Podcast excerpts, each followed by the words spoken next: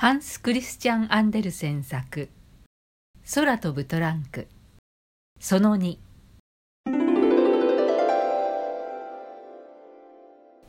昔々一束のマッチがありました。このマッチたちは家柄が良かったものですからそれを大層自慢にしていました。その元の木というのはマッチの小さな軸木が生まれてきた大きな松の木のことなのです。それは森の中の大きな古い木でした。この町たちは今棚の上で火打ち箱と古い鉄鍋との間に横になって自分たちの若い頃のことを話していました。そう、僕たちが緑の枝の上にいた時は、と町たちは言いました。僕たちは本当に緑の枝の上にいたんですよ。あの頃は毎晩毎晩ダイヤモンドのお茶がありました。もっともそれは梅雨のことですがね。お日様が照っている時は一日中お日様の光を浴びていましたよ。小鳥たちはみんないろんな話を聞かせてくれましたっけ。それに僕たちはお金持ちでしたよ。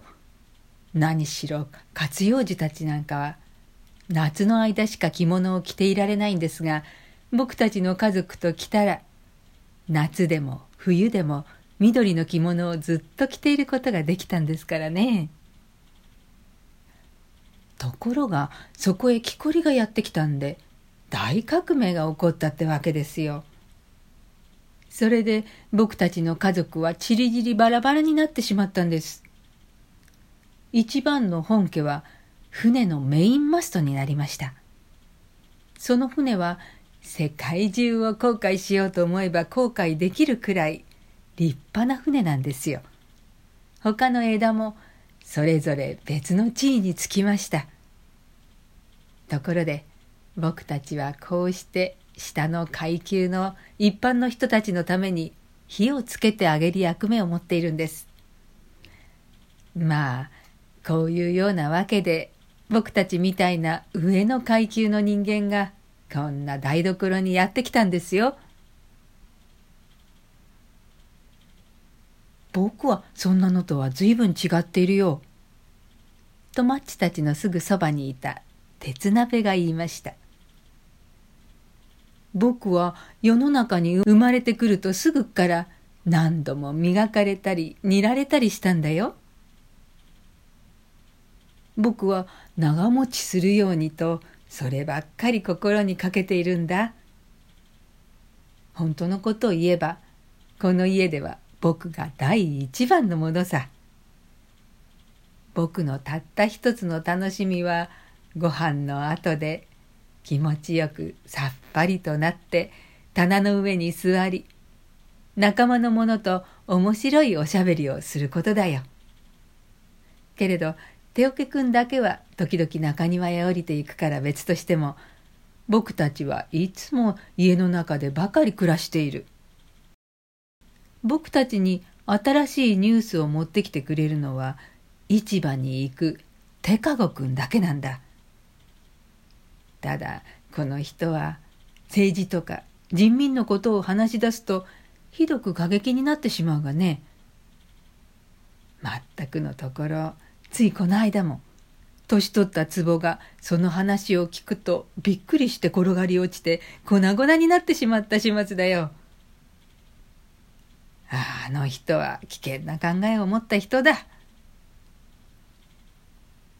お前さんは少し喋りすぎるよ。と火打ち箱が言いました。そして火打ち金を火打ち石に落ち着けたので火花が飛び散りました。一晩を愉快に過ごそうじゃありませんか。それがいい。じゃあ誰が一番上品かそれについて話しましょうよ。とマッチたちが言いました。いいえ私は自分のことを話すのなんか嫌ですわ。と土鍋が言いました。どうでしょう？それよりも今夜は何か余興でもなさっては？私が初めに何かお話ししましょう。皆さんご経験になったことですわ。それなら皆さんよくご存知のことですし、大変面白いと思いますの。バルト海のほとりのデンマークのブナの木の森のそばに、素晴らしい始まりだなとお皿たちが口を揃えて言いました。これはきっと大好きなお話になるよ。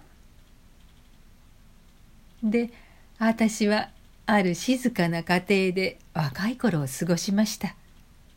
その家では家具はきれいに磨かれて床は丁寧に洗われておりました。そしてカーテンは2週間目ごとに新しいきれいなのに取り替えられたものです。君の話はなんて面白いんだろう。とほうきが言いました。話しているのが女の人だってことはすぐわかるよ。話を聞いているとどことなく清らかなものがある。まったく誰でもそう思うよ」と手桶が言いました。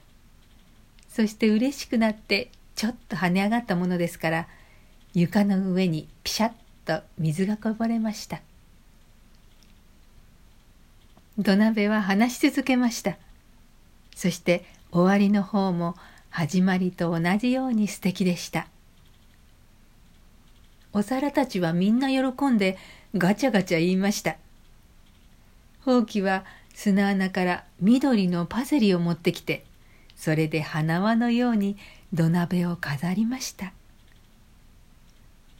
こんなことをすれば他の者たちを怒らせることは分かりきっていたのですがおなかの中で「今日僕があの人を飾ってあげれば明日はあの人が僕を飾ってくれるだろう」とこんなふうにほうきは考えたのです。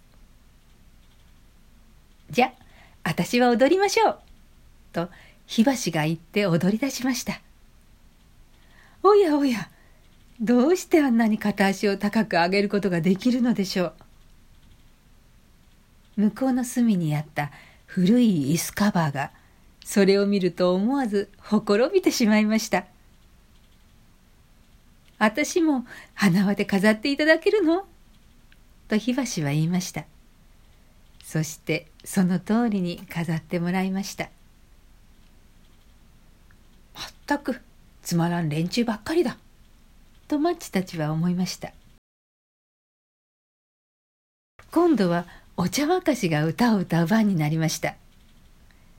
ところがお茶沸かしは「私は今風邪をひいてますしそれに煮立っている時でなければ歌えません」と申しました。でもそれはただお上品ぶってそう言ってるだけでした。つまりちゃんとご主人たちのいるテーブルの上でなければ歌いたくなかったのです。窓のところに女中さんが字を書くときにいつも使っているフルペンが座っていました。